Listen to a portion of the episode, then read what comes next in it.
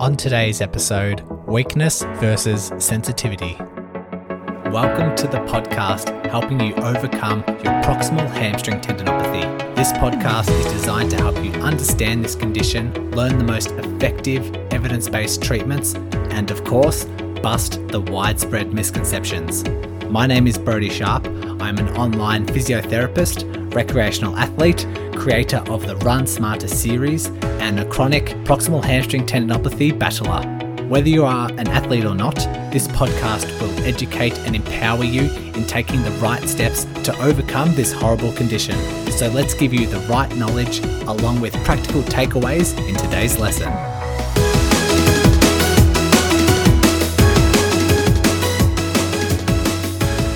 Welcome back, everyone. Thanks for tuning in once again to to listen to today's episode. We have weakness versus sensitivity. Um, how this links to the above episode, please, if you haven't already, have a listen to last week's episode when we talk about recovery expectations, because we're talking about dealing with setbacks, and setbacks are usually in the form of a flare up, and it's understanding the flare up, um, which is what today's episode is all about. And so, um, once again, this was on the Run Smarter podcast, and I've just clipped it um, to best suit you. And so, have a listen, and I'll dive back in after the recording to talk about exactly what I think about when it comes to specifically around PHT recovery. So, let's dive in. I thought of this idea along with other people asking these similar questions and hearing the clients that I see online, they have similar thoughts that go into their mind around this weakness versus sensitivity because often misinterpreted. And when it is misinterpreted, there can be a lot of doubts, a lot of thoughts of anxiety, and not too sure what to do from here. It's just if someone starts misinterpreting their symptoms, I think I need to do an episode on it. So, what do I mean when it comes to weakness versus sensitivity? I think the best way I could describe it is through an example. Uh, let's just say we have someone with, we'll say plantar fasciitis, but we can substitute this for any injury. Let's say this person is recovering from plantar fasciitis. They've spent three months or so building up their running tolerance, like their return to run program, and they've built up a lot of strength doing their calf raises and loading up the fascia, increasing its capacity, and slowly building up their tolerance, finding success, but slowly getting up. Let's say they've built up to 10Ks. Then one day they've overdone things. Maybe they've ran too fast, or maybe they've spent some time loading up the plantar fascia outside of running, maybe doing barefoot walking a bit too much. And then all of a sudden it flares up and out of nowhere, their plantar fascia is a little bit sore, a little bit sore in the morning. They're like, oh, damn, I've overloaded something here. But that's okay. I've built up strength. Um, everything's fine. And then they go and do their 10K run, and this significantly flares them up. And they say, what the hell? Have I lost strength like I did 10Ks last week? Why can't I do 10Ks currently? Why is it flaring up? Have, have I lost this strength? And then maybe I need to start a few steps back. And so in three or four days' time, they try 5Ks and it flares up. Already, a, a thought would be, oh my God, I've lost so much strength. I can't believe it. All this work that I've done. And then a few days later, a 30 minute barefoot walk, let's say they're walking around the house in bare feet, and that flares them up. And they think, all this, all these months of putting in this hard work, doing my calf raises, building up the strength, the return to running, and now I feel like I'm back to square one. I feel like all that strength is gone in the period of two weeks. And yeah, I have to start back at square one. And that can introduce a lot of thoughts and a lot of frustrations.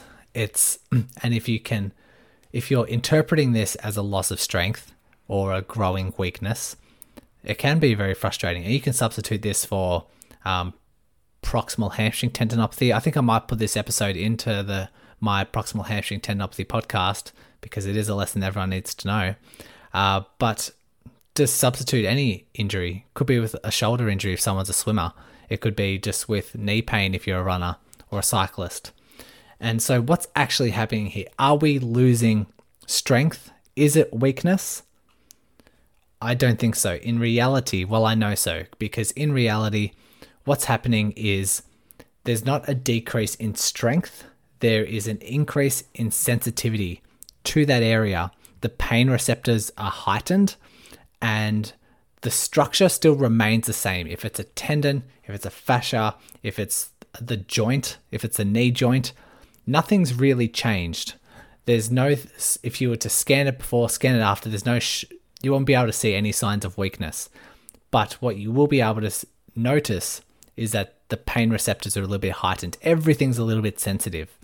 And so this doesn't mean that we ignore these pain signals and press on and run through because we're thinking, oh, it's just pain signals, that's fine. We actually need to pay attention to it. It doesn't mean that we ignore these pain signals. What it does mean is that we, in this sensitive state, we need to find your new temporary adaptation zone and start training within that. And it might be in the short term, it might be for a week or two, but we need to find that because the more and more sensitive your injury gets, the lower and lower that new temporary adaptation zone becomes. And if we use this example, if say we did that, um, uh, back to that plantar fasciitis, if someone were to overdo things, maybe they walked too much, um, and 10Ks was fine. All of a sudden, there's a little bit of a flare up. The sen- sensitive structure is a little bit painful. I'd say, okay, let's just for today, let's do 3Ks and see how we go. And then all of a sudden, if 3Ks is your new adaptation zone, things will settle down relatively quickly. Then the next attempt, you can go to 5Ks. Then the next, you can do 7. Then the next, you can do 10. And then we just, like, within two weeks, we haven't, we're back to, back to our 10K usual. However, if we try and find that adaptation zone, say, oh, maybe our new adaptation zone is 7Ks, and that flares it up, then we drop again. Then we drop our new adaptation zone is even lower because it becomes more sensitive and more irritable. So re- we really need to pay attention to this, which I'll go through in a second. But a lesson that we need to know in this particular state, it isn't weak, it is just sensitive. It's really um, the the pain receptors, like I said, heightened, and we just need to really pay attention to it. So this helps us transition into exactly what we should do and how we can find our new adaptation zone while our structure is particularly sensitive. The first thing I want to say is it might we might need to transition away from running just for a couple of days and start doing things that uh, help hit our adaptation zone in different ways. So, like strength training, if we use like a knee, for example, we might maybe any sort of running might be too much for it in this irritated, sensitive state. So, maybe we need to do, say, some slow but heavy squats or lunges. Maybe that's fine, and that's enough to hit that adaptation zone. If we use plantar fascia, uh, plantar fasciitis, maybe we back off the running and maybe we do our slow and heavy calf raises with our toe extended uh, with a, a, folded up towel underneath our toes, which is found to be really beneficial for plantar fascia. Maybe we find something. It's all about finding that adaptation zone, maybe recruiting a little bit of experience or a coach or a health professional to help you through this process. But depending on the level of irritation, that current state, you want to be more and more cautious about the first thing that you dive into, the first thing that you trial to see if you can tolerate it. If it's a very mild flare up, very mild symptoms, then you can probably test out 50 to 75% of your current capacity and see how that goes. If it's really sensitive, really irritable, you're probably looking at something at around about 15% of your current or just something completely different. Like I said, instead of doing running, we might need to back off running completely and do some strength training. And that's only in the short term while all these pain receptors and things start settling down, and then we slowly start returning back to what we were doing. So it is a bit of a trial and error, does depend on your current capacity before the flare up, does depend on the significance or the level severity of your flare up. But all in all, we're being proactive along the way. And these thoughts of you've lost all that progress, you're back to square one. Um, we what we really want to avoid those negative thoughts because that can spiral out of control as well. We want to avoid pushing through the flare up more. I illustrated that before and I'll say that again because then the sen- the structure just becomes more and more sensitive. Um, without a structure and without the right method or the right process and the right guidance, um, you might be you might find yourself a bit astray. So recruiting some help um, can be effective as well, and you can return back a lot quicker. So I think it's worth mentioning now. There are certain factors throughout life and throughout your day to day which can affect sensitivity of a structure. And I see this in a lot of people that have chronic pain. I've seen this in a lot of people that uh, might have a really sensitive um, injury and are really worried about pain signals. They're very hyper vigilant about pain signals. There are certain influences throughout the day which turn up your pain dials. And I listened to another podcast last week and they explained that quite well. There are certain factors that just have pain intensity dials, and certain things can turn up those dials and just make things really sensitive. So all of a sudden, like a small stimulus triggers quite a lot. And so I've got a few dot points here. I might be repeating myself, you might already know this. One is poor diet. So if you're eating a lot of junk food, a lot of sugar, um, stuff that isn't good for you, this can circulate a lot of um, or foster a, a heightened sensitivity. Just general lifestyle being inactive, sedentary behavior, lack of social interaction, these sort of unhelpful social behaviors can be really detrimental and can help and can spark sensitivity. Definitely poor sleep. Uh, that it, sleep does help the body rejuvenate and it helps settle a lot, a lot, of things down. It helps regulate a lot of hormones and a lot of um, yeah, just hormones that are circulating throughout the body. The last last two, which are the most important, I think, are stress, anxiety, and then your emotions and your thoughts that you attribute to certain things.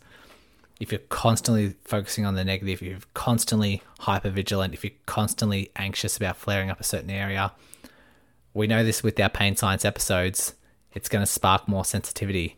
And when you learn to say forget about an area, the process and the the healing time is is a it's a lot quicker.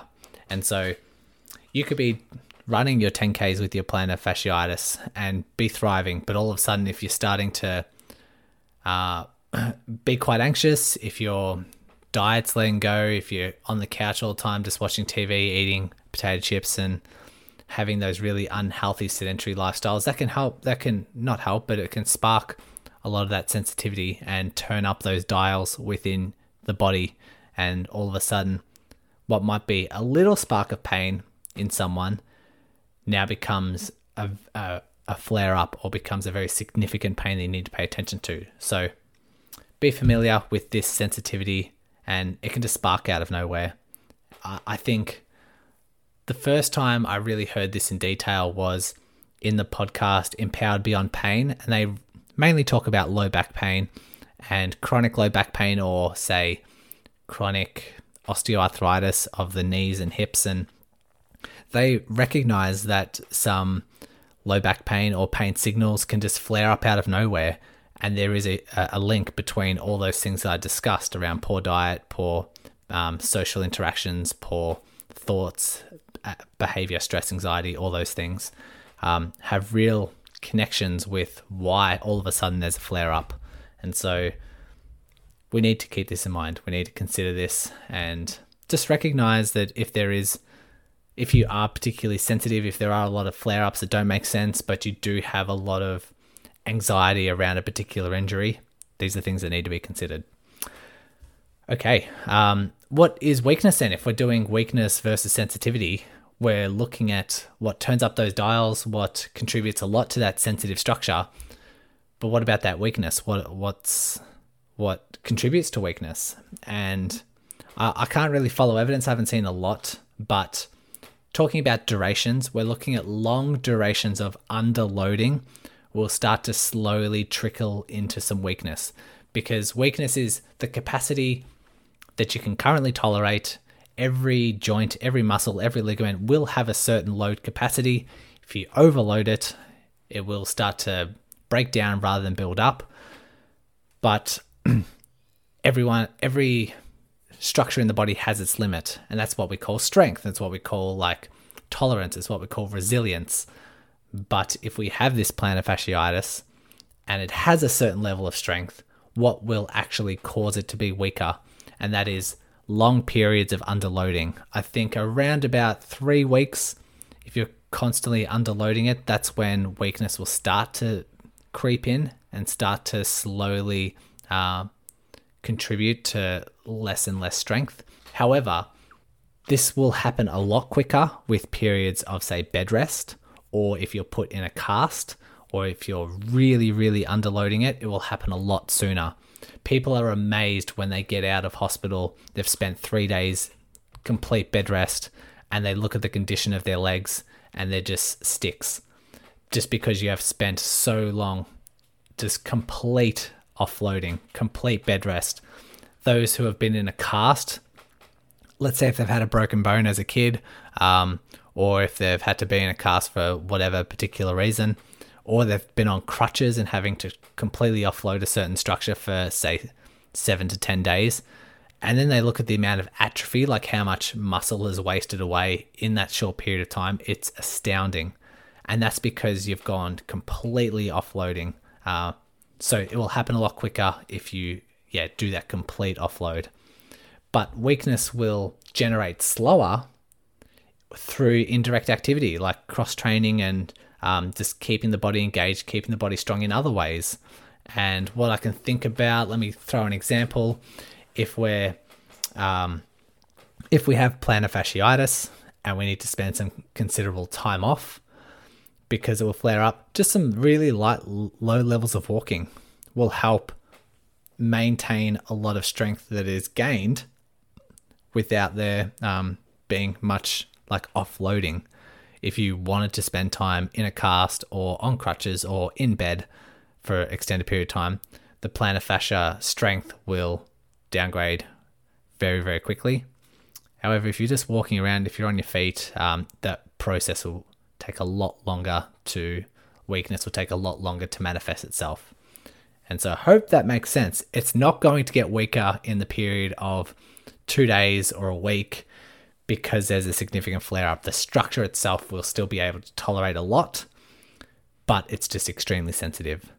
I hope the difference between the two has been quite reassuring for you. If you had these, maybe you can reflect in the past when injuries might have occurred. I know there's several times like my proximal hamstring will flare up and all of a sudden sitting for half an hour will flare it up and I'm like, oh damn, but doing the right things three days in a row after that and I'm back to sitting for, you know, four or five hours. It's not the fact that I've got stronger in that time, it's the fact that it's become less sensitive. So have a have a think back over the last couple of years when you might have had an injury, if you might have had a flare up or sensitive um, period in your life. And yeah, I think just have it gives you a bit more control, a bit more ha- a bit more. Um, it'll help you interpret your symptoms a little bit more. So just bear that in mind. Um, so I've got my note here to do a bit of a recap, but I think I already just did that. It's a it's a simple concept once you learn it, but I think learning it is the tricky part because people can get quite confused. Okay, so after discussing this weakness versus sensitivity around this um, pain or like a flare up, hopefully um, this helps you with the to learn to explain a flare up and give reason to your flare up plan. Because if you have a flare up plan in place and the flare up plan suggests maybe increasing your exercises or um, continuing at the same exercise or maybe backing off your exercise. Um, it wouldn't make sense if you think that this sensitivity is just the tendon getting weaker. For example, I thought I'd share what my flare up plan is when I have PHT, a PHT setback.